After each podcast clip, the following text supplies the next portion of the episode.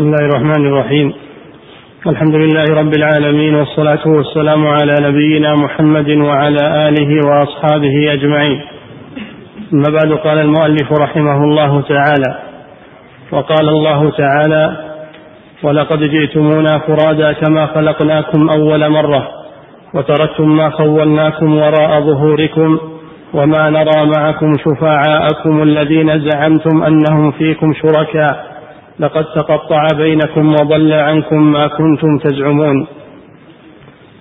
بسم الله الرحمن الرحيم. الحمد لله والصلاة والسلام على رسول الله.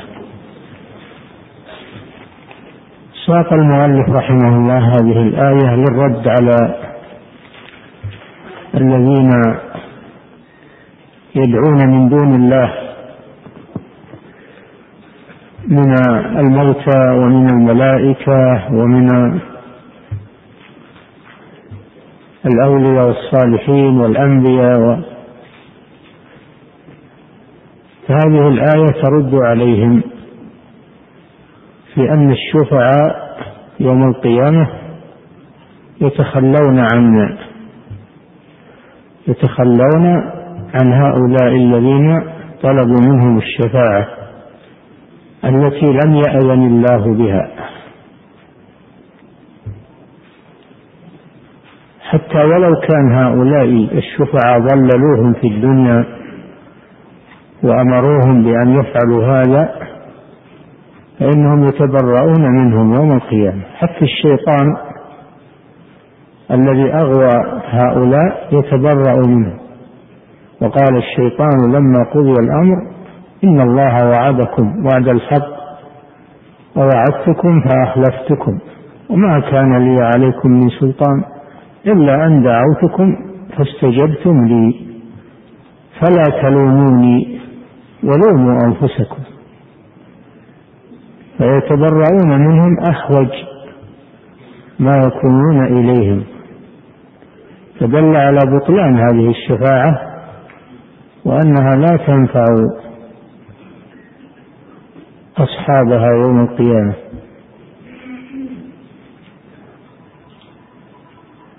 ولقد يقول الله جل وعلا قال الله تعالى ولقد جئتمونا فرادا. ليس معكم شيء. كما خلقناكم أول مرة. فالإنسان دخل الدنيا وليس معه شيء. حين خرج من بطن أمه. ويخرج منها بالموت وليس معه منها شيء إلا العمل الصالح الذي عمله فيها أو العمل السيء فهو الذي يخرج به من هذه الدنيا. أما الأموال و والممتلكات وأما الشفعاء الذين تعلقوا بهم فإنهم يتخلون عنهم. الأموال تكون لغيرهم ويخرجون منها والشفعاء يتبرؤون منهم. فخسروا الدنيا والآخرة. ولقد جئتمونا فرادا كما خلقناكم أول مرة. وتركتم ما خولناكم أي أعطيناكم في الدنيا من الأموال وراء ظهوركم. وما نرى معكم شفعاءكم. الذين زعمتم أنهم فيكم شركاء فقد تقطع بينكم. وضل عنكم ما كنتم تزعمون. فالله جل وعلا وضح للناس وضح نهاهم عن هذا الشيء ووضح لهم عاقبته. نهاهم عنه حذرهم منه. وأيضا بين لهم عاقبته وما تؤول إليه فلم يبق لهم عذر لم يبق لهم حجة إلا المكابرة أو اتباع الذين أضلوهم من غير علم. تركوا الكتاب والسنة والحجة الواضحة تركوا دعاة التوحيد وأقبلوا على هذه الترهات والأباطيل واتبعوا من لا يصلح للاقتداء. فإنه يتبرأ منهم يوم القيامة. فهذا واضح جدا. في أن الشفاعة ليست كما يزعمون تطلب من الأموات ومن الأوثان ومن الأشجار والأحجار. فهي لا تطلب إلا من الله جل وعلا له له الشفاعة. هو الذي يملك الشفاعة هو وتطلب منه. وأما الذي لا يملك الشفاعة فلا تطلب منه لأنه يطلب منه ما لا يملك. نعم. وقال الله تعالى أم اتخذوا من دون الله شفعاء؟ قل أولو كانوا لا يملكون شيئا ولا يعقلون؟ قل لله الشفاعة جميعا له ملك السماوات والأرض ثم إليه ترجعون. وإذا ذكر الله وحده اشمأزت قلوب الذين لا يؤمنون بالآخرة وإذا ذكر الذين من دونه إذا هم يستبشرون. وهذه الآية من سورة الزمر مثل آية سورة الأنعام. القرآن كله يصدق بعضه بعضا ويفسر بعضه بعضا ولا يتعارض أبدا ويوافق بعضه بعضا. فالمسار واحد في هذا. جميع الآيات جميع أحاديث الرسول صلى الله عليه وسلم لا تتعارض ولا تتناقض أبدا. فهذه آية سورة الزمر توافق سورة الأنعام. أن اتخذوا من دون الله شفعاء؟ هذا استفهام إنكار. استفهام أم بمعنى بل بل اتخذوا من دون الله شفعاء من الأموات والأضرحة والقبور والجن والإنس.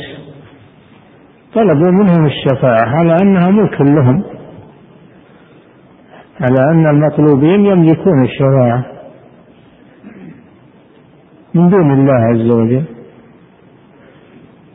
ولو كانوا لا آه، أن اتخذوا من دون الله شفعاء قل أولو كانوا لا يملكون شيئا. لا يملكون شيء إلا ما أعطاهم الله سبحانه وتعالى. فلا أحد يملك شيئا إلا ما أعطاه الله. من العلم من الدين من المال من الأولاد. ما أحد يملك شيء إلا بإعطاء الله له. الشفاعة ليست ملكا لهم وإنما هي ملك لله. ولهذا قال قل أيها الرسول بل لله الشفاعة جميعا. قل أولو كانوا لا يملكون شيئا لا يملكون شيئا نكرة في سياق النفي تعم كل شيء إلا ما أعطاهم الله. ومن ذلك الشفاعة.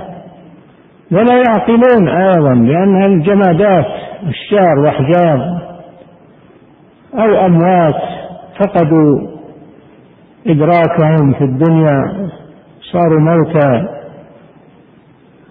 لا إن تدعوهم لا يسمعوا دعاءكم ولو سمعوا ما استجابوا لكم. ويوم القيامة يكفرون بشرككم. الأمر واضح في هذا جدا. لكن هؤلاء أعرضوا عن القرآن واتبعوا القصص والحكايات والخرافات والمنامات ودعاة الضلال والتقليد الأعمى. أما القرآن فليس له عندهم إلا أنهم يقرؤونه للتبرك أو للرقية أو للتأكل به في المحافل. ها هذا اللي يقرؤون القرآن.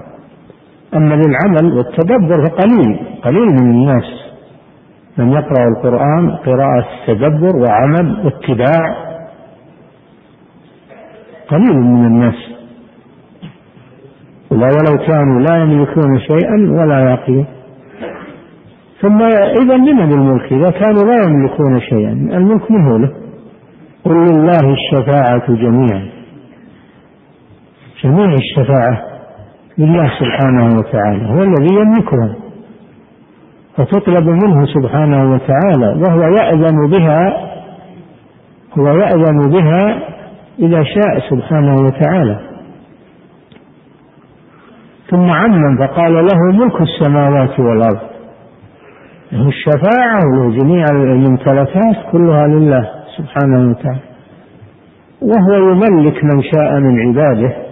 تمليكا مؤقتا ويؤول الملك إلى الله جل وعلا. يموت الإنسان ويخلي الأموال ويخلي الثروات وين تروح؟ تؤول إلى الله جل وعلا وهو يعطيها لغيره. يعطيها للورثة ولمن يأتي بعده. تؤول إلى الله جل وعلا. ثم إليه ترجعون. فيحاسبكم على تصرفاتكم. وعلى تقولكم على الله بغير علم وعلى تفريطكم. لستم مهملين. يعني اخطأت تروح فقط. لا لازم تحاسب يوم القيامة وتجازى. لك موقف يوم القيامة تحاسب على جميع أعمالك تصرفاتك وتجازى عليها. ليست المسألة أنك في هذه الدنيا تعمل ما تشاء. وتتبع هواك ورغبتك ثم تروح كذا لا. هذا له موعد له تصفية حساب يوم القيامة. تذكر هذا. نعم. وإذا ذكر الله وحده اشمأزت وإذا ذكر الله وحده اشمأزت. الآية الثالثة. يبين سبحانه وتعالى أنه مع هذا البيان الواضح والحجج القاطعة على بطلان الشرك فإنهم لا يتخلون عن الشرك. لا يتخلون عن الشرك. لأنهم يتعصبون لما هم عليه وما عليه مشايخهم وأهل بلدهم وتعصبون لهذا. رغم وضوح الحجة في بطلان ما هم عليه. ولذلك إذا ذكر الله وحده إذا ذكر التوحيد وإخلاص العبادة لله وترك عبادة ما سواه اشمأزت قلوب الذين لا يؤمنون بالآخرة. يكرهون هذا تنفر منه قلوبهم. وسبحان الله هذا واقع الآن.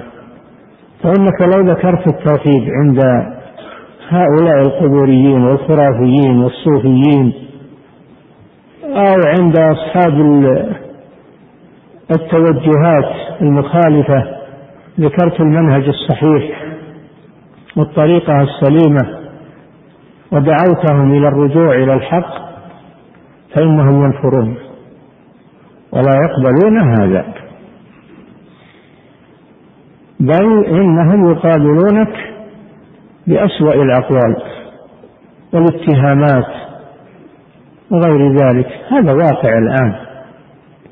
وإذا ذكر الله وحده اشمأزت قلوب الذين لا يؤمنون بالآخرة بالحساب والجزاء.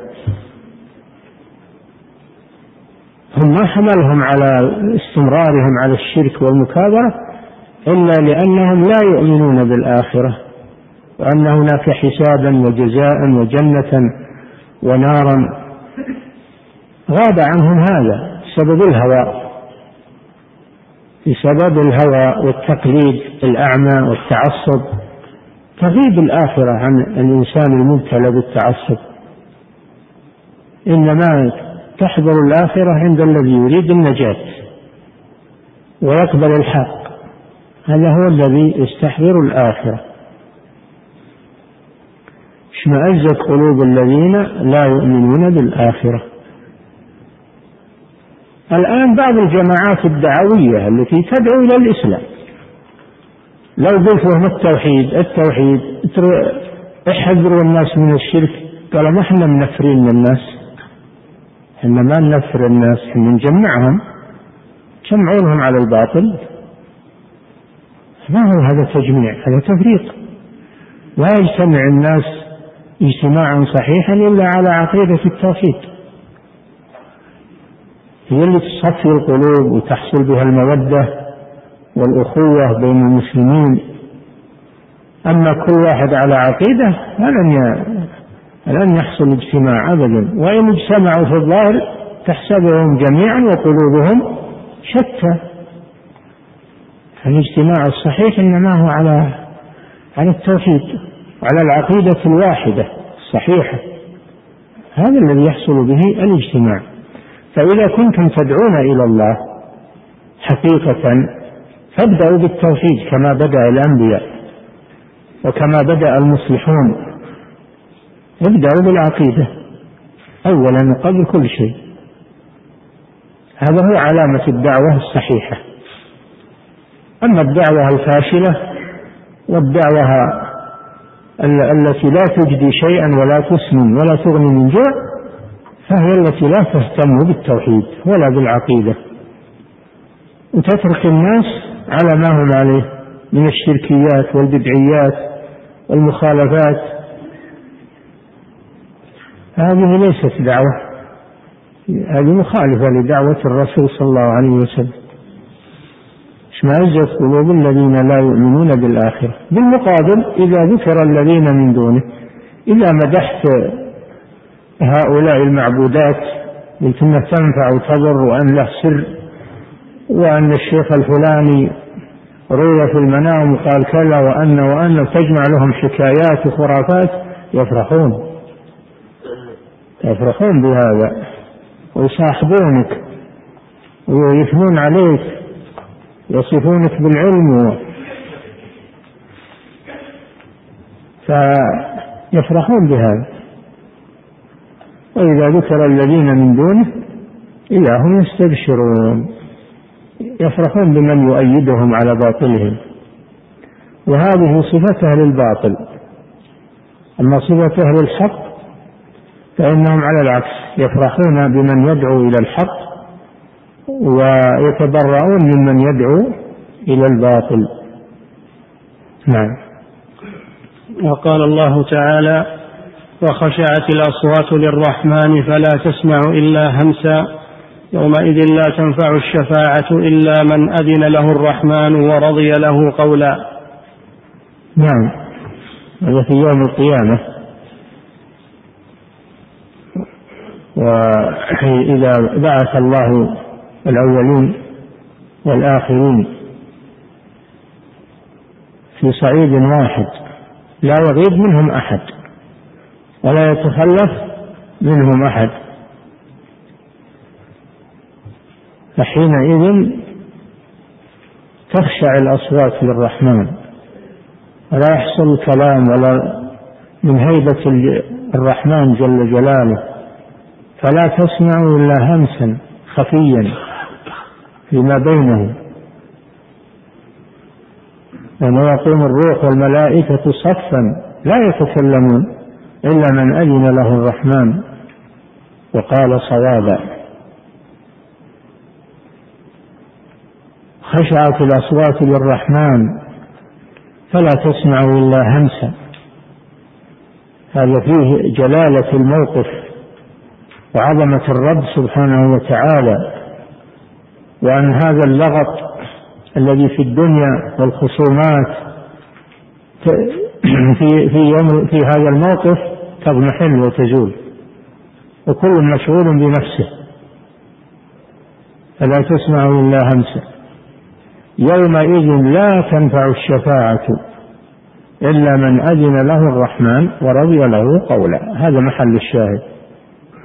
من أذن له الرحمن الشفاعة لا تكون إلا بإذن الله. ورضي له قولا رضي لمن للمشفوع فيه. الشفاعة لا تنفع إلا أهل الإيمان الذين عندهم شيء من الذنوب يستحقون به العذاب. فإذا أذن الله جل وعلا لمن يشفع فيهم تنفع الشفاعة. إذا توفر فيها هذان الشرطان. إذن الله للشافع أن يشفع ورضاه عن المشفوع فيه. وهو لا يرضى إلا عن أهل التوحيد الذين عندهم خطايا وسيئات تستوجب العذاب فهم تحت المشيئة. إن شاء الله غفر لهم وإن شاء عذبهم وإن شاء قبل فيهم شفاعة الشافعين.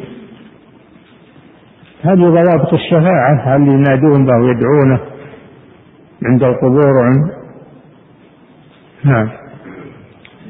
وقال صاحب ياسين وما لي لا أعبد الذي فطرني وإليه ترجعون أأتخذ من دونه آلهة إن يردني الرحمن بضر لا تغن عني شفاعتهم شيئا ولا ينقذون.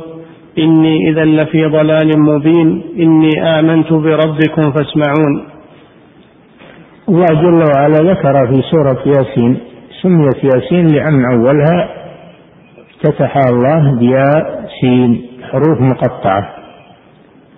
حروف مقطعة مثل طاء هاء. حروف مقطعة ألف لام ميم. ألف لام راء ألف لام ميم راء ألف لام ميم صاد. حروف مقطعة. خلاف اللي يقولون من ياسين من اسم وإن اسم الرسول ياسين واسمه طه. ليس كذلك. هذه الاسماء هذه حروف مقطعة. ولذلك سميت سورة ياسين. فيها واضرب لهم مثلا أصحاب القرية. هذه في الشام. إذ جاءها المرسلون. مرسلون قرية في الشام كانت على الشرك. فأرسل المسيح عليه السلام لهم من يدعوهم إلى التوحيد. مرسلون يعني رسل المسيح عليه الصلاة والسلام. إذ أرسل جاءها المرسلون. واضرب لهم مثلا أصحاب القرية. إن جاءها المرسلون. هذا قول إنهم رسل المسيح. وقيل إنهم رسل من عند الله سبحانه وتعالى. إذ أرسلنا إليهم اثنين فكذبوهما. أرسل لهم اثنين يدعونهم إلى التوحيد. فكذبوا الاثنين. فعززهم الله يعني قواهم برسول ثالث. يدعون يدعونهم إلى التوحيد. قالوا إنا إليكم مرسلون. مرسلون لدعوتكم إلى التوحيد وترك الشرك الذي أنتم عليه. إنا إليكم مرسلون. قالوا ما أنتم إلا بشر مثلنا. هذه حجة المشركين. يقولون ما يمكن أن الله يرسل إلينا واحد مثلنا لازم يجي ملك من الملائكة.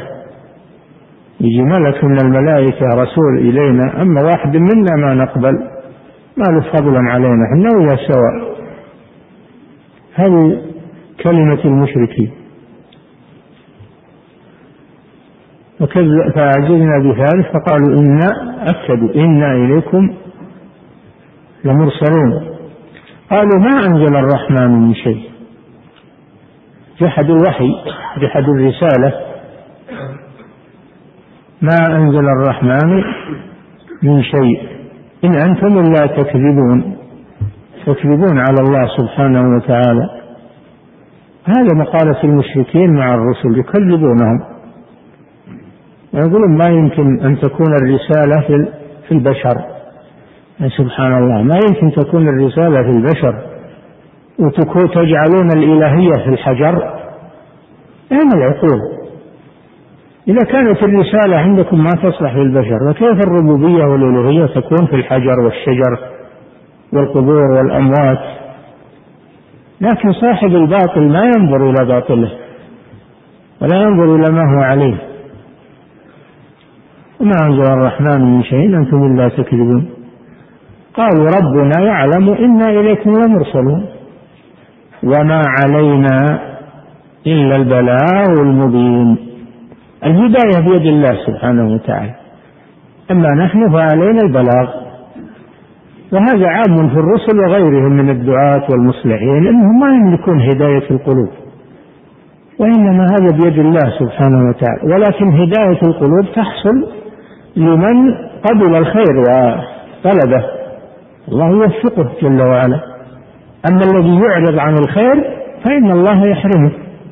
الذي يعرض عن الخير ويكابر الله يحرمه الهداية وهو السبب في ذلك؟ هو السبب في ذلك. هو الذي حرم نفسه.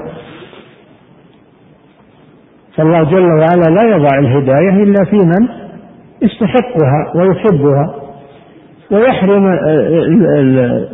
المعاند ويحرم الذي لا يقبل الحق يحرمه من من الهداية عقوبة له.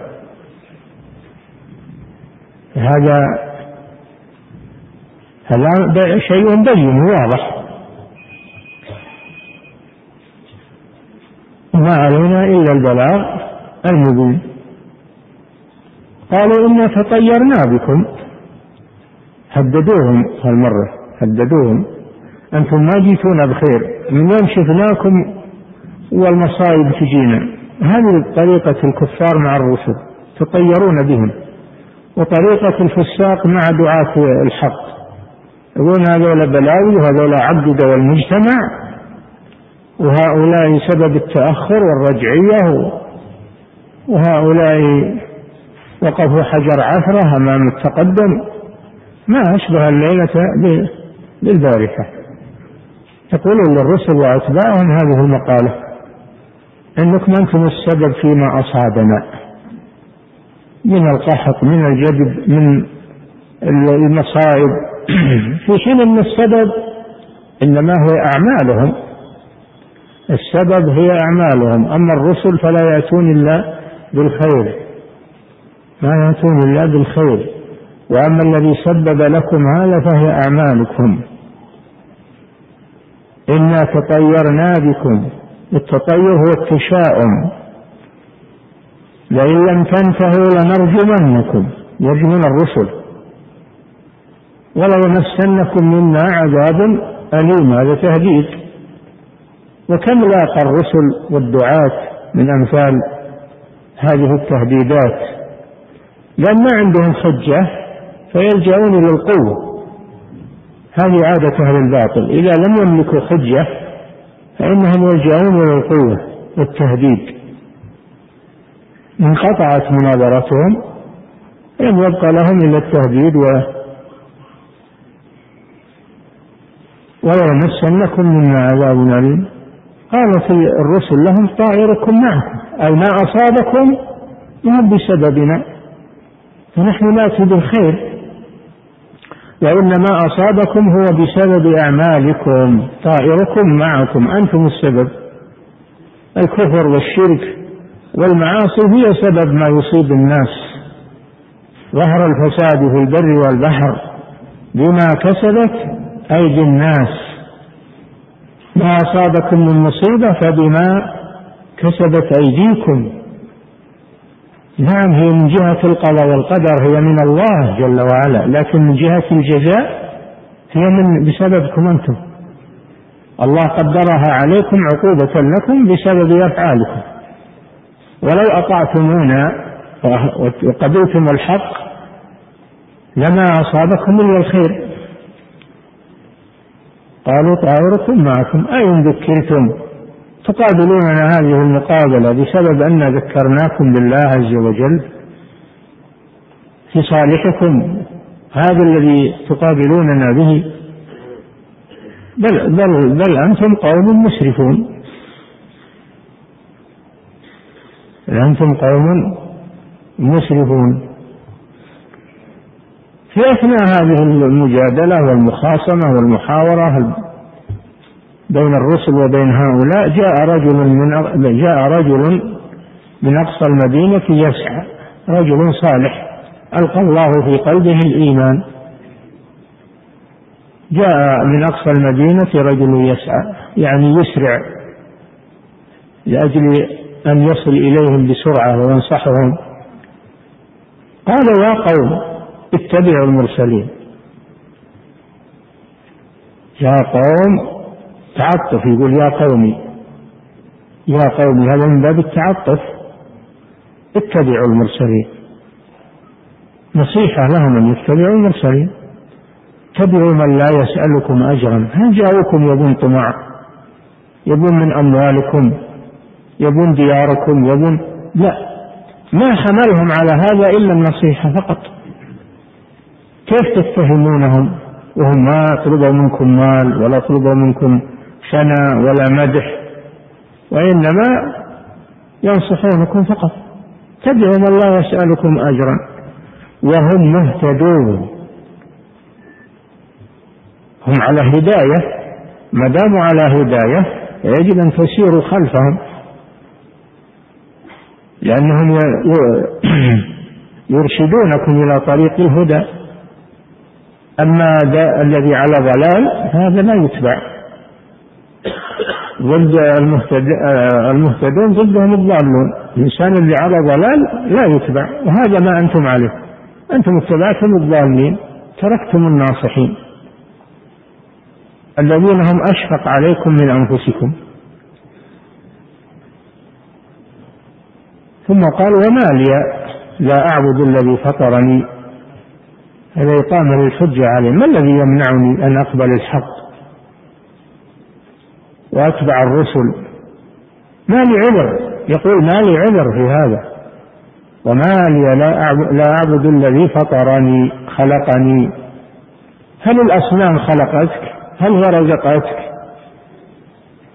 الأصنام أنت أكمل منها. هي إما جمادات حجارة أو أشجار وإما أموات. وإما أحياء ضعفاء ما يملكون لأنفسهم شيئا. ما يملكون شيئا لأنفسهم وكيف يملكونه؟ لغيرهم. وما لي لا أعبد الذي فطرني أو خلقني. فالعبادة لا تصلح إلا للخالق سبحانه. أما الذي لا يخلق فإنه لا يستحق العبادة. وهذا استدلال بتوحيد الربوبية على توحيد الألوهية. هذا استدلال بتوحيد الربوبية على وجوب توحيد الألوهية وهو العبادة. وإليه ترجعون يوم القيامة فيجازيكم بأعمالكم. ماذا كانت النتيجة؟ قيل ادخل الجنة. ختم الله له بالإيمان ومات على التوحيد فقال الله له ادخل الجنة. قال يا ليت قومي يعلمون. بعد موته لما رأى كرامة الله والنعيم يا ليت قومي يعلمون بما غفر لي ربي وجعلني من المكرمين. يتمنى لهم الخير حتى وهو ميت. سبحان الله. تمنى لهم الخير حتى وهو ميت. ويتمنى لهم أنهم علموا ما علمه من الهداية ومن ومن المصير الطيب بما غفر لي ربي وجعلني من المكرمين. ماذا كان مصير هؤلاء؟ شوف مصير الموحد ومصير المشرك. وما أنزلنا على قومه من بعده من جند من السماء. وما كنا منزلين. هم أضعف من ذلك أقل من هذا. إن كانت إلا صيحة واحدة فإذا هم خامدون. صيحة واحدة صيحها الملك فتقطع قلوبهم. صاعقة واحدة صوت الملك تقطع قلوبهم في أجوافهم فيموتون جميعا عن آخرهم. حاجة أنه يجيب جنود ودبابات وملائكة وقوات. أضعف من ذلك هم إذا أراد الله شيء البشر أضعف ما يكون. حتى اللي يملكون الدبابات والطائرات والمعدات تراهم أضعف عند الله من البعوض. إذا أراد الله لهم هلاكا ولا تغني عنهم قواتهم ولا معداتهم.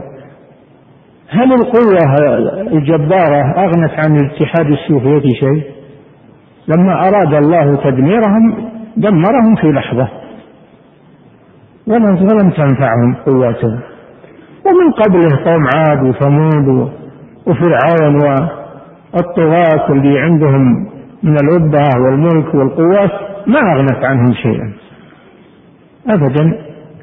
وما أنزلنا على قومه من جند من السماء وما كنا منزلين. إن كانت إلا صيحة واحدة فإذا هم خامدون. عن آخرهم صيحة واحدة. ما يتحملون أكثر من صيحة واحدة. لضعفهم. نعم.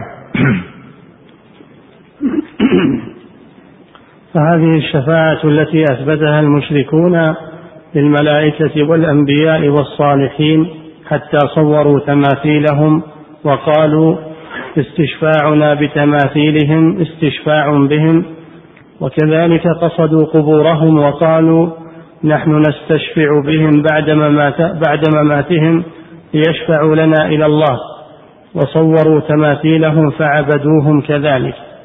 وهذه الشفاعة فهذه الشفاعة التي أثبتها المشركون للملائكة والأنبياء والصالحين حتى صوروا تماثيلهم.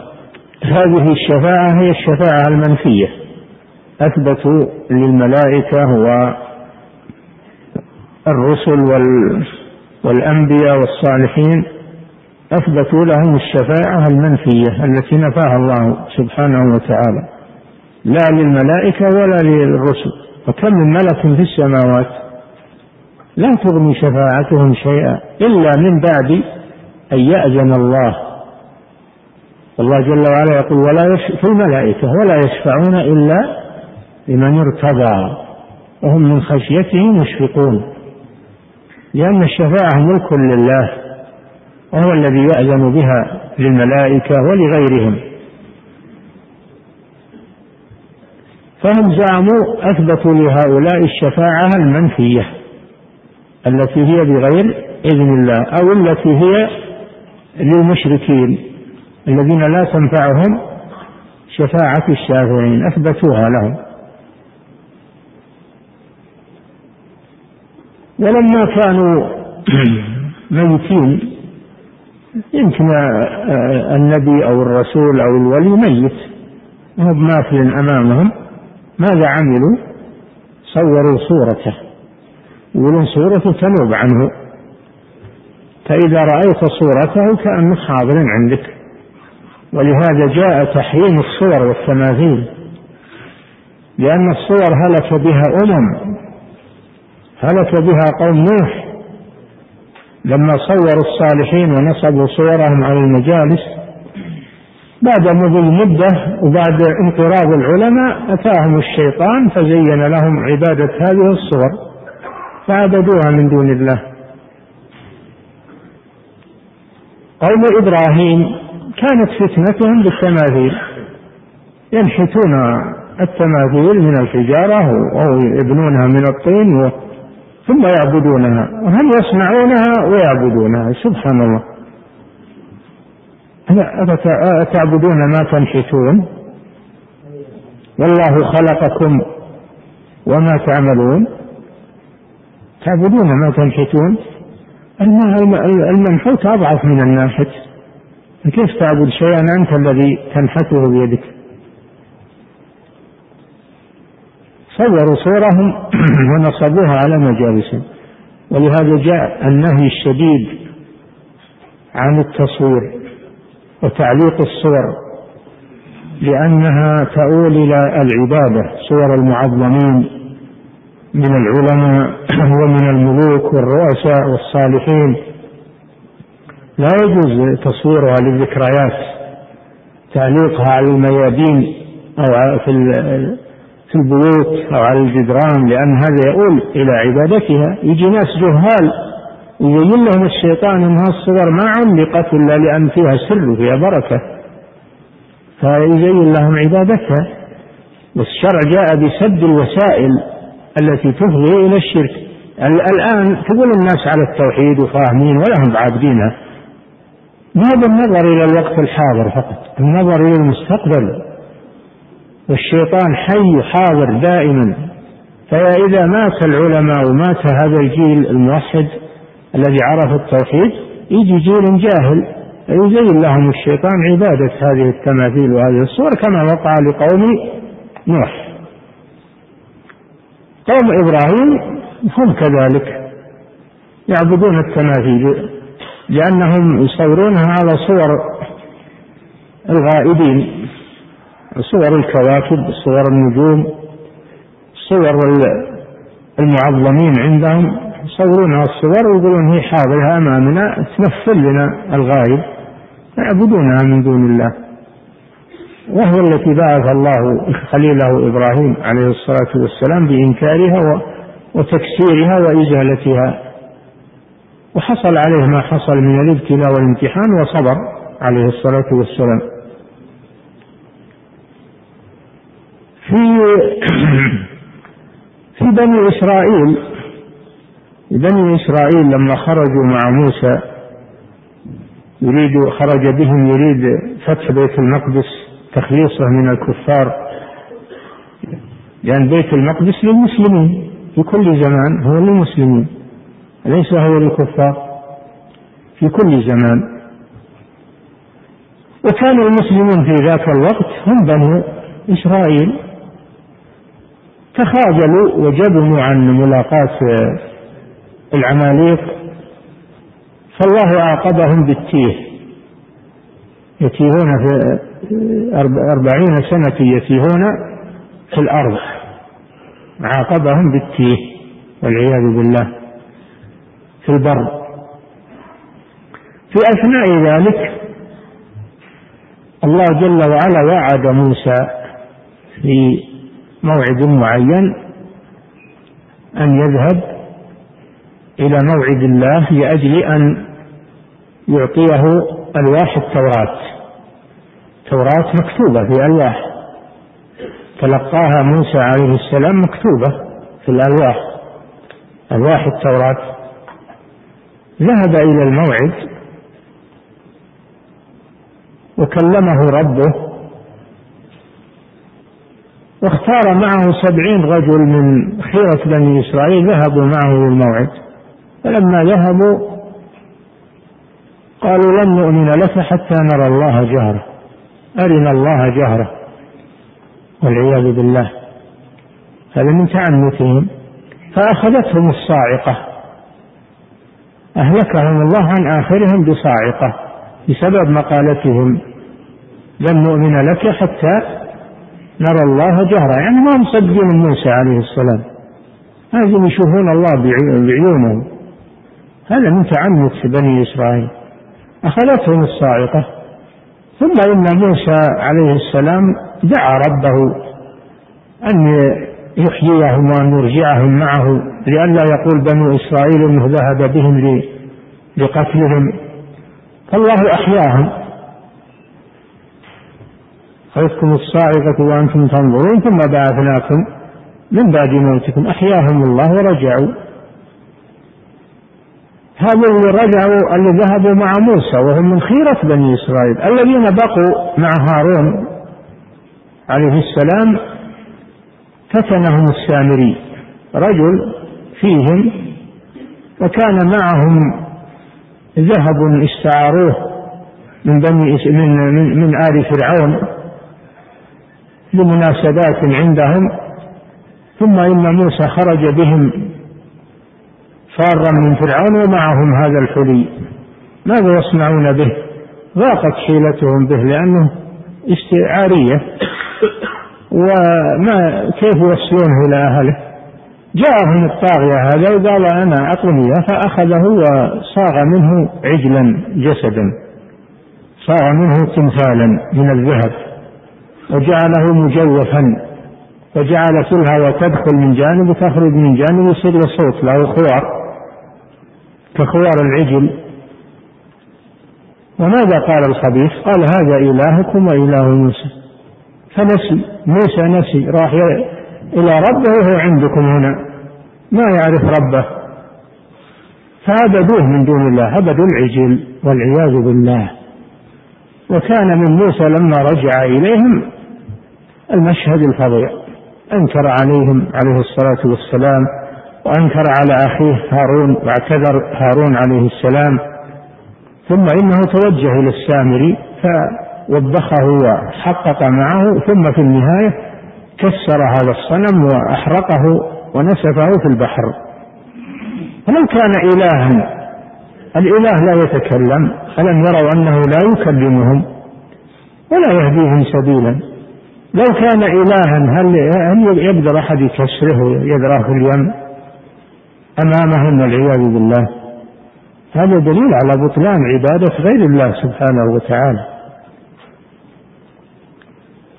فهذا هو حاصل القصة مع التماثيل وأنها سببا وأنها سبب للشرك. فلذلك شدد النبي صلى الله عليه وسلم الوعيد على المصورين وأمر بإتلاف الصور وطمسها إخراجها من البيوت. لا تدخل الملائكة بيتا فيه كلب ولا صورة. وقال لعلي لا تدع صورة إلا طمستها وأبى أن يدخل البيت الذي فيه ستر معلق فيه تصاوير أبى أن يدخله حتى هتك وأزيل عليه الصلاة والسلام. فالتصوير كبيرة من كبائر الذنوب لأنه وسيلة إلى الشرك. ولو على المدى البعيد. لا سيما صور المعظمين وتعليقها على الجبران ففيها أكبر المحظور وهو أنها تؤول إلى الشرك والعياذ بالله واعتقاده أنها تنفع وتضر كما حصل لقوم نوح وكما حصل لبني إسرائيل مع العجل. نعم. فهذه الشفاعة التي أثبتها المشركون للملائكة والأنبياء والصالحين حتى صوروا حتى صوروا تماثيلهم. تماثيل الصالحين يعني نعم. وقالوا استشفاعنا بتماثيلهم استشفاع بهم. إن كانوا غائبين في أجسادهم فهذه صورهم باقية. تمثلهم. تمثلهم ونتذكر بها شخصياتهم. نعم. وكذلك قصدوا قبورهم وقالوا نحن نستشفع بهم بعد مماتهم ليشفع. فريق لم يصوروا صورهم وإنما ذهبوا إلى قبورهم. ذهبوا إلى قبور الصالحين وصاروا يبكون عنده ويطلبون ويرفعون أيديهم بالدعاء والاستغاثة ويذبحون لها وينظرون لها ويطوفون بها. فعبدوها من دون الله عز وجل. نعم. وحجتهم يقولون هؤلاء شفعاء. إحنا ندري إنه ما هنا رب إلا الله وهو الذي يخلق ويرزق ويحيي ويميت والأمر بيده. نعلم هذا. ولكن هؤلاء صالحون ونريد منهم الشفاعة. الشفاعة هكذا. الشفاعة لها ضوابط وهذا شرك أيضا. هذا ما هو طلب شفاعة فقط من الميت. هذا شرك. يذبحون له وينذرون له يطوفون بقبره يستغيثون به ينادونه. ويقولون هذه هذه شفاعة. نعم. وكذلك قصدوا قبورهم وقالوا نحن نستشفع بهم بعد مماتهم ليشفعوا لنا إلى الله. ليشفعوا لنا إلى الله. هل الله جل وعلا أغلق بابه؟ ولازم تتخذون أحد يروح لمه؟ مثل الملوك في الدنيا هل الله لا يعلم حوائجكم؟ حتى توصلوا واحد هل الله جل وعلا لا يقدر على قضاء حوائجكم؟ الله جل وعلا أمركم بأن تدعوه مباشرة. ادعوه مباشرة. تضرعوا إليه وهو قريب مجيب يسمع دعاءكم ويقدر على إجابتكم. وليس بحاجة إلى من يشفع عنده ومن يخبره ومن ومن. نعم كما عند الخلق. نعم. وقالوا نحن نستشفع بهم بعد مماتهم ليشفعوا لنا إلى الله وصوروا تماثيلهم فعبدوهم كذلك. وقالوا نعم. مثل قوم نوح صوروا صور الصالحين ولما بعث الله نوحا عليه السلام وأنكرها عليهم قالوا لا تذرن آلهتكم ولا تذرن ودا ولا سواعا ولا يغوث ويعوق ونسرا. هذه أسمى رجال صالحين ماتوا وندموا عليهم فصوروا تصاويرهم ليتذكروهم بعد موتهم. جاءهم الشيطان فيما بعد فزين لهم عبادتها فعبدوها من دون الله. عند ذلك بعث الله إليهم آه، عبده ورسوله نوحا عليه السلام فأنكر عليهم ذلك لكنهم لجوا في عتوهم وقالوا لا تذرن آلهتكم لا تطيعوا نوحا ولا تذرن ودا ولا سواعا ولا يغوث ويعوق ونسرا. وهذه الفتنة إذا أشربت القلوب فإنها صعب التخلص منها كما قال في بني إسرائيل وأشربوا في قلوبهم العجل واشربوا في قلوبهم العجل بكفرهم فقليلا ما يؤمنون. نسأل الله العافية. نعم. وهذه الشفاعة أبطلها الله ورسوله وذم المشركين عليها وكفرهم بها. قال الله تعالى هذه الشفاعة وهي طلب الشفاعة من غير الله طلبها من الأموات ومن الأشجار. والأحجار. هذه الله جل وعلا أبطلها وأبطلها رسله. نعم. وهذه الشفاعة أبطلها الله ورسوله وذم المشركين عليها وكفرهم بها. كفرهم بها. قال سبحانه وتعالى ويعبدون من دون الله ما لا يضرهم ولا ينفعهم ويقولون هؤلاء شفعاؤنا عند الله. هذه حجتهم. ولا تنبئون الله بما لا يعلم في السماوات ولا الأرض. سبحانه وتعالى عما يشركون. فسمى هذا شركا. ونزه نفسه عليه عنه. وهم يقولون إنه طلب شفاعة فقط. والله سماه شركا. ونزه نفسه عنه. وفي الآية الأخرى والذين اتخذوا من دونه أولياء ما نعبدهم إلا ليقربونا إلى الله زلفى. إن الله يحكم بينهم فيما هم فيه يختلفون. إن الله لا يهدي من هو كاذب كفار. حكم عليهم بالكفر والكذب. وهم يقولون أن تشفع بهم إلى الله سبحانه وتعالى. نعم. قال الله تعالى عن قوم نوح وقالوا لا تذرن آلهتكم ولا تذرن ودا ولا سواعا ولا يغوث ويعوق ونسرا وقد أضلوا كثيرا. هؤلاء كما قال ابن عباس في صحيح البخاري أنهم أنها أسماء رجال صالحين. ما في قوم نوح ماتوا في سنة واحدة فندموا عليهم. فجاء إبليس وقال لهم صوروا صورهم حتى تتذكروا عبادتهم. فصوروها ونصبوها على مجالسهم. كان العلماء موجودين فلم يتمكن الشيطان من أن يأمرهم بعبادتها. فلما مات العلماء ولم يبق إلا الجهال جاءهم الشيطان وقال لهم إن آباءكم ما نصبوها إلا لطلب البركة وطلب وبها كانوا يسقون المطر. فقبلوا منه هذا الكلام لجهلهم فعبدوها من دون الله عز وجل. فالشيطان نظره بعيد لعنه الله. إذا ما قدر يظل هذا الجيل ينظر إلى الأجيال القادمة. هو يؤسس الشر أولا يركز الشر أولا ثم تطور فيما بعد. نعم. فلا نغتر نقول لا إحنا نعرف التوحيد وحنا الحمد لله ونشأنا عليه وعندنا كتب وعندنا علماء. يجي ناس من بعدنا جهال والعلماء يموتون. البقاء لله سبحانه وتعالى. فلا يجد الشيطان من يقاومه. فحينئذ يتسلط على الناس. نعم. قال ابن عباس رضي الله عنه قال ابن عباس رضي الله عنهما وغيره هؤلاء قوم صالحون كانوا في قوم نوح فلما ماتوا عكفوا على قبورهم.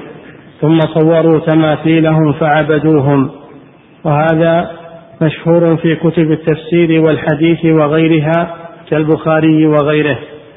هذا كلام ابن عباس رضي الله عنه مشهور في كتب التفسير الصحيحة وكتب الحديث كصحيح البخاري وغيره. نعم. وهذه أبطلها النبي صلى الله عليه وسلم وحسم مادتها وسد ذريعتها.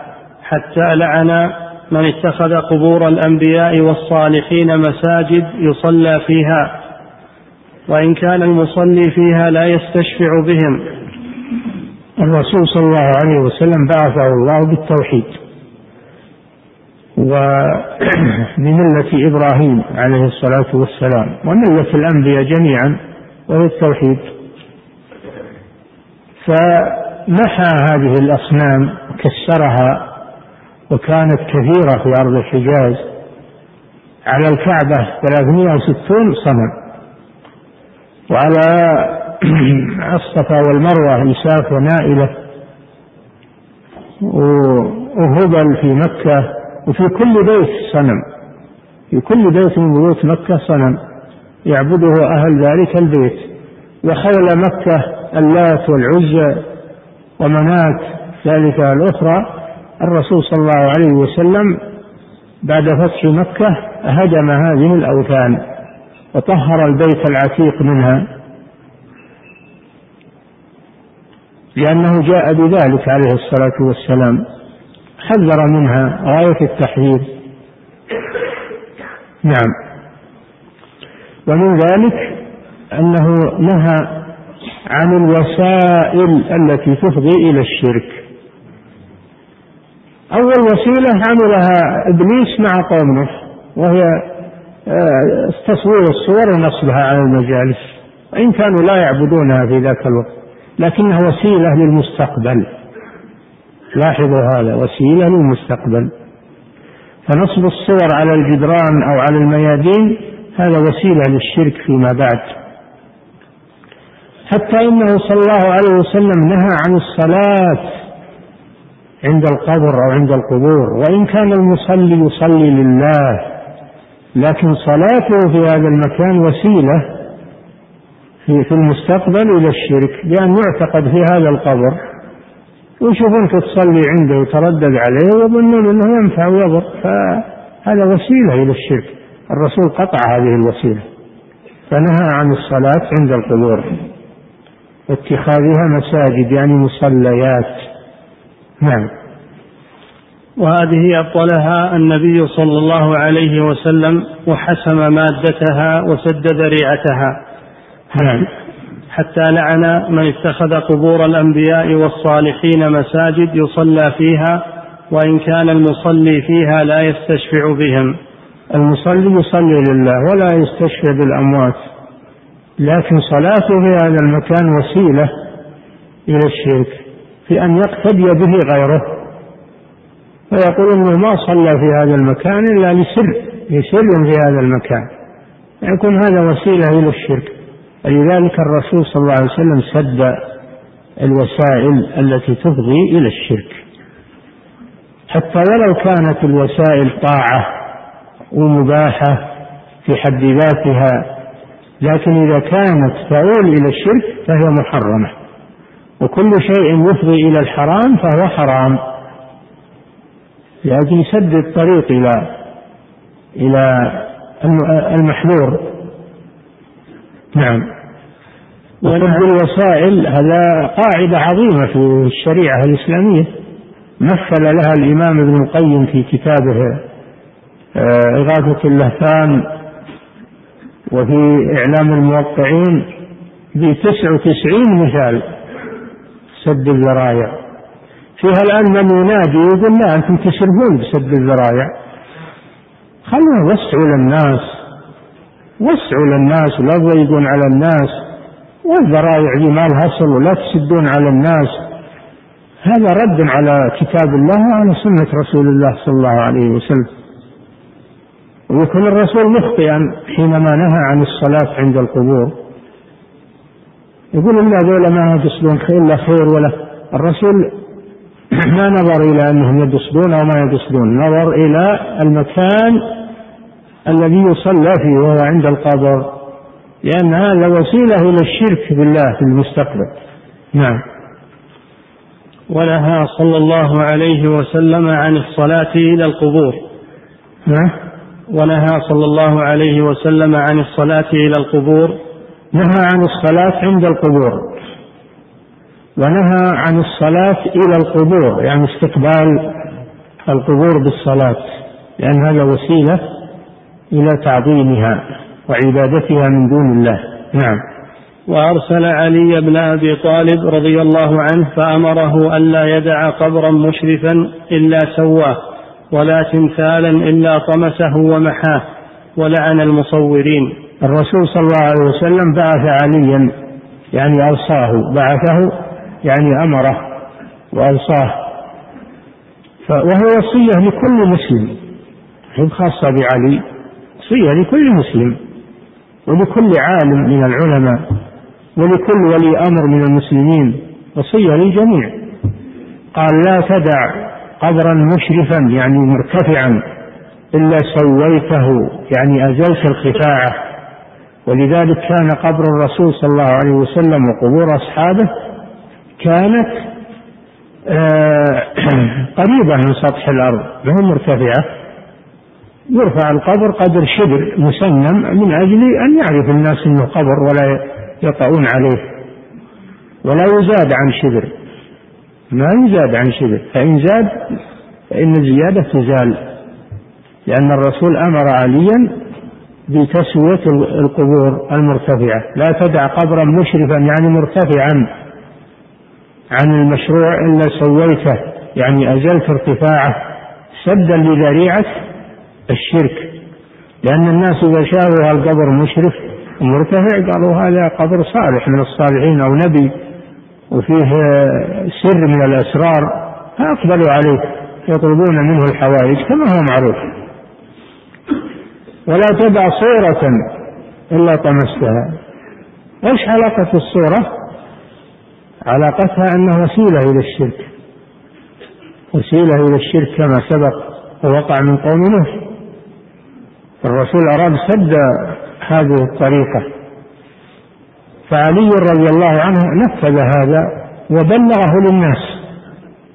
قال لي صاحبها بالهياج الأسدي التابعي ألا أبعثك على ما بعثني عليه رسول الله صلى الله عليه وسلم أن لا تدع قبرا مشرفا إلا سويته ولا صورة إلا طمستها.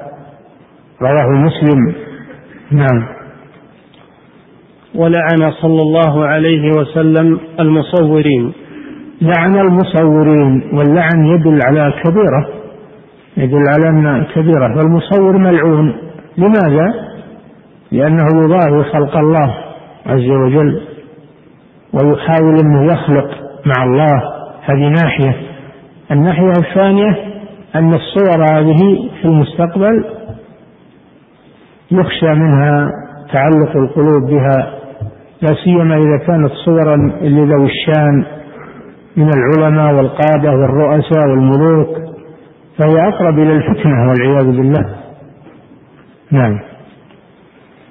وعن أبي الهياج الأسدي قال قال لي علي بن أبي طالب ألا أبعث ألا أبعثك على ما بعثني عليه رسول الله صلى الله عليه وسلم ألا تدع تمثالا إلا طمسته ولا قبرا مشرفا إلا سويته وفي لفظ ولا صورة ولا صورة إلا طمستها أخرجه مسلم.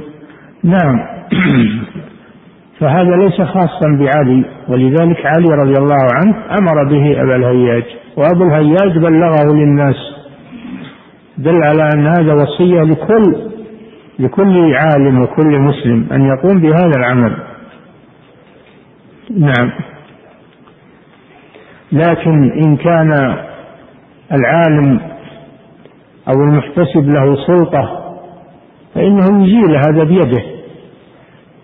أما إذا كان ليس له سلطة فإنه ينكر بلسانه ويبين للناس أن هذا الشرك أو وسيلة إلى الشرك ولا يزيله بيده حتى يكون له سلطة أو وراءه سلطان يحميه وراءه سلطان يحميه. أما هو يروح يهدم القبور وهو ما له سلطة ولا له ولي أمر يحميه فهذا يحدث فتنة وشر. وتعاد هذه أحسن مما كانت من قبل. لا يجوز أن على طول نروح للقبور ونهدمها ونكسرها هذا يحصل منه شر. كما تعلمون ما حصل في العراق وقت قريب. فهذا الذي فعل هذا الفعل أنا أشك أنه أنه من المسلمين. وإنما هو من الكفار فعل هذا لأجل يوقع الفتنة. بين بين العراقيين ويشب الفتنة بينهم. وإن كان مسلما هو جاهل هذا جاهل وليست الغيرة وإنكار المنكر بهذه الطريقة. هذا لا يقوم به إلا ولاة الأمور. والسلاطين السلاطين الإسلام هم اللي يقومون بالتنفيذ. أما العالم فوظيفته البيان وظيفة العالم البيان والدعوة فقط. نعم.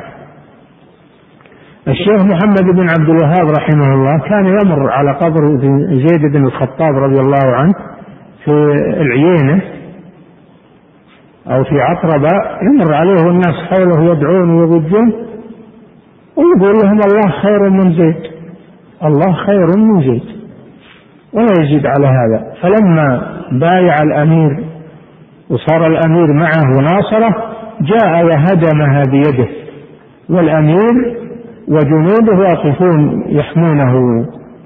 نعم. فصل.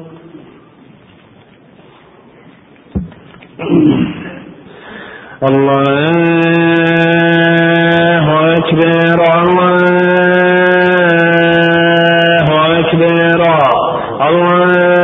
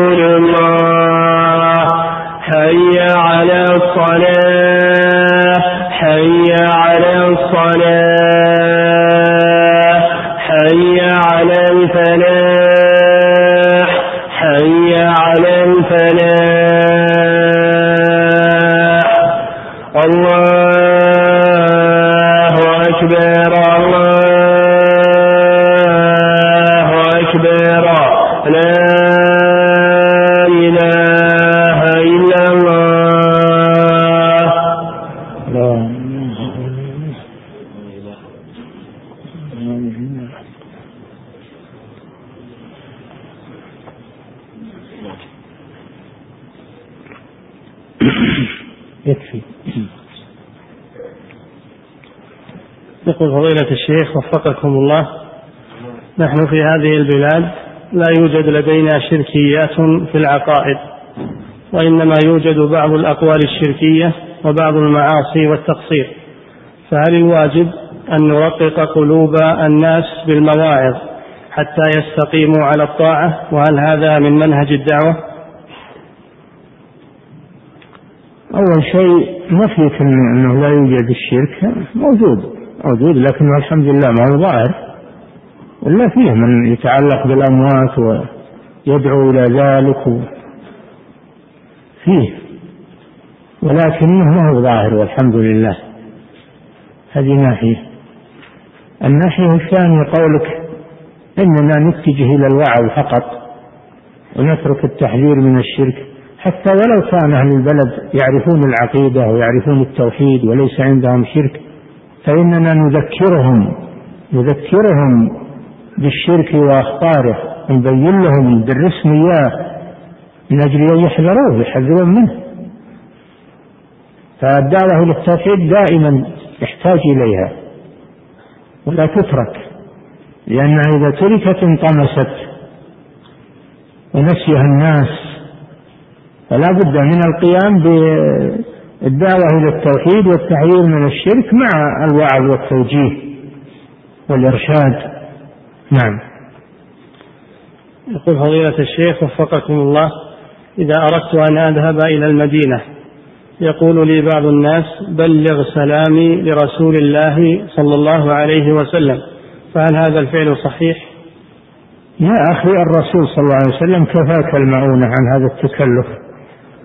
قال عليه الصلاة والسلام صلوا علي فإن صلاتكم تبلغني حيث كنتم. وصل على الرسول وسلم عليه في أي مكان في المشرق أو في المغرب. وستبلغ يتبلغ هذا للرسول صلى الله عليه وسلم. ليس بحاجة أنك توصي واحد يروح للمدينة ويسلم على الرسول صلى الله عليه وسلم نيابة عنك. نعم. يقول في فضيلة الشيخ وفقكم الله في قوله تعالى يومئذ لا تنفع الشفاعة إلا من أذن له الرحمن ورضي له قولا. هل معنى ذلك أن الشرطين لا بد أن يكونا مجتمعان في الشافع إذن الرحمن له وأن يرضى قوله؟ كما سمعتم إذن الله للشافع أن يشفع ورضا الله عن المشفوع فيه بأن يكون من أهل التوحيد. ولا يكون من المشركين. فالمشرك لا تقبل فيه شفاعة. نعم. هذا فضيلة الشيخ صاحب سيارة مغلق الشارع باء ألف سين كامري 601 يقول فضيلة الشيخ هذا حذرناكم منه كم مرة. قلنا لا تضيقون على الناس تابعون بأبوابهم ولا تابعون بطرقاتهم. إذا ما حصلت موقف عند المسجد وقف سيارك بعيد. المكان المناسب. وانت مشيت والحمد لله تمشي. والمشي أحسن لك من السيارة بعد. تروح لبيتك تمشي كان أحسن لك من السيارة. نعم. يقول فضيلة الشيخ وفقكم الله تساهل كثير من الناس بالتصوير وخاصة بالفيديو والجوالات وبعضهم يظهر عليه سمات الخير فما نصيحتكم وفقكم الله؟ هذا من الفتنة بلا شك. الشيطان دائما يعز الناس إلى الفتنة ويقدم أخطر الأشياء ويغري الناس به. فهو هذا من عمل الشيطان.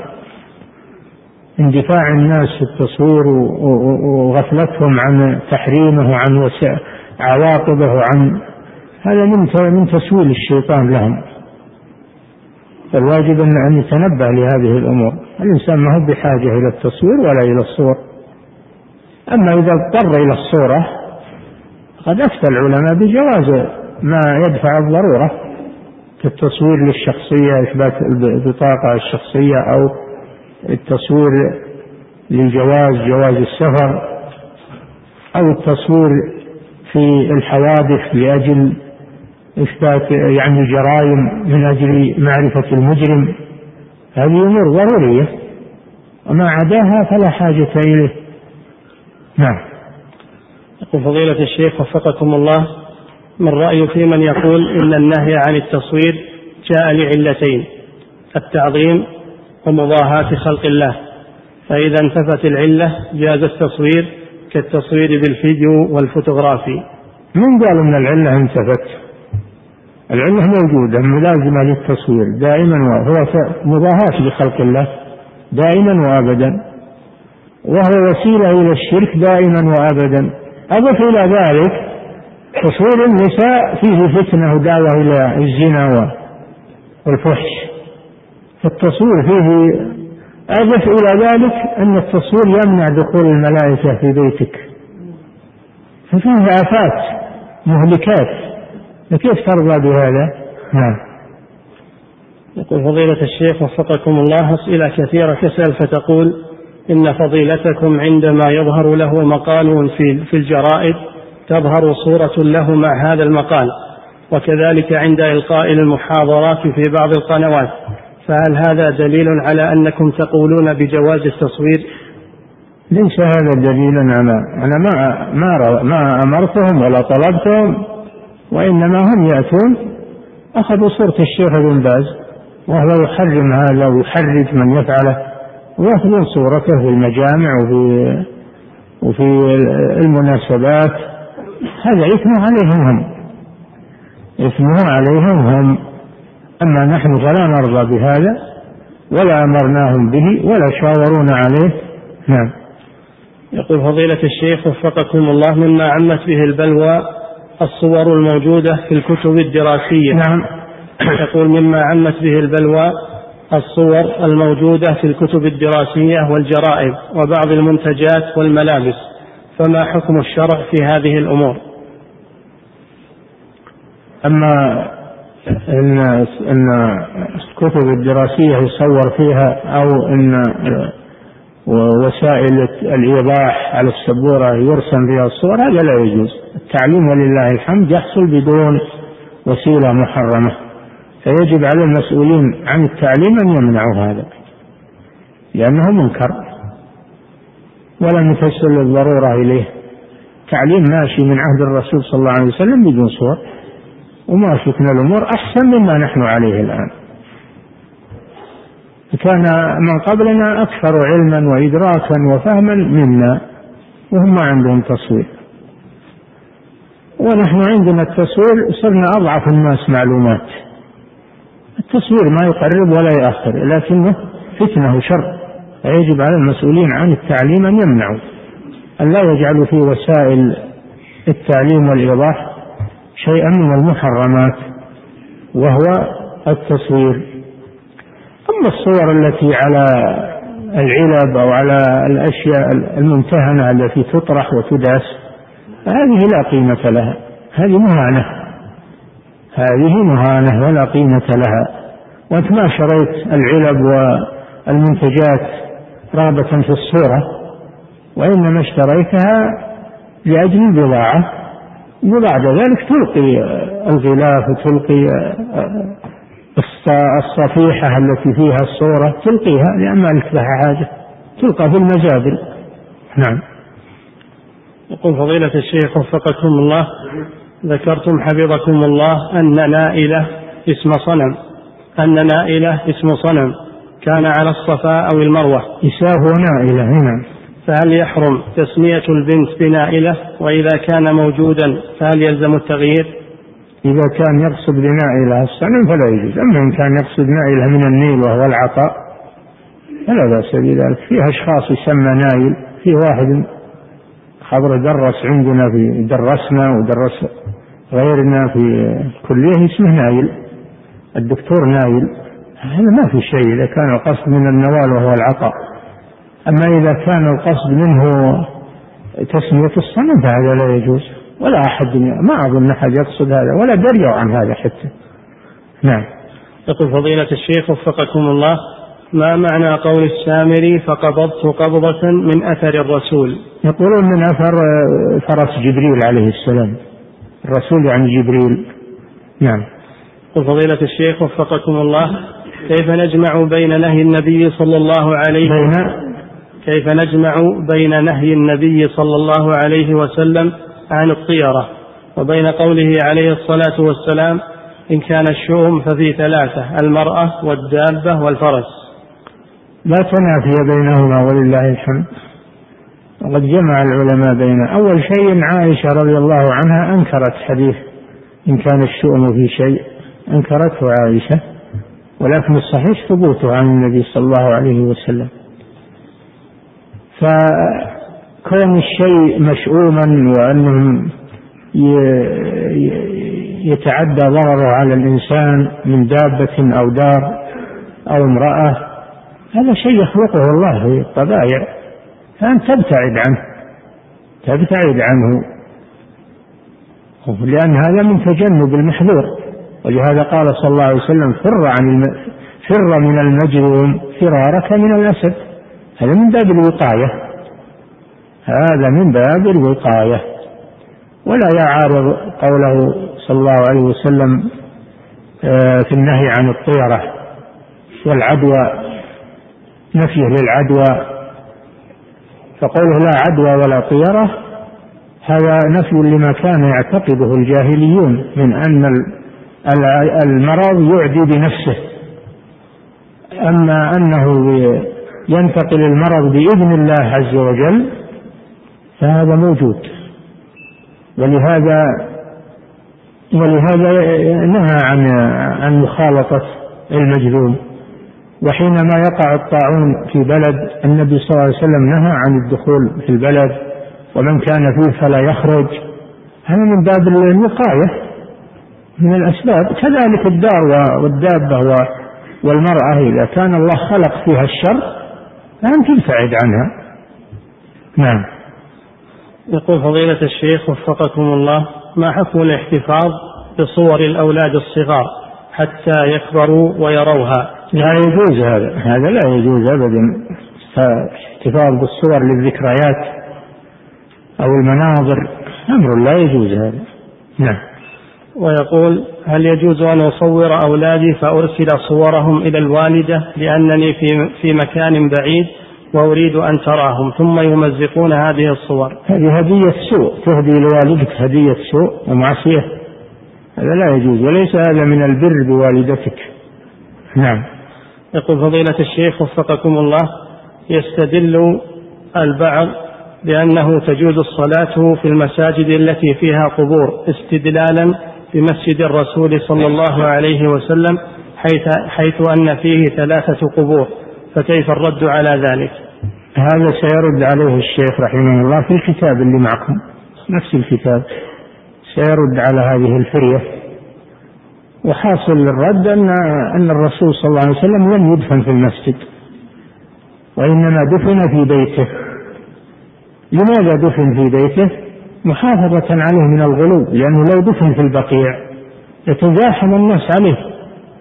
فدفن في بيته حماية له كما قالت عائشة رضي الله عنها ولولا ذلك لأبرز قبره غير أنه خشي أن يتخذ مسجدا فكان مدفونا في بيته والبيت على حدة والمسجد على حدة.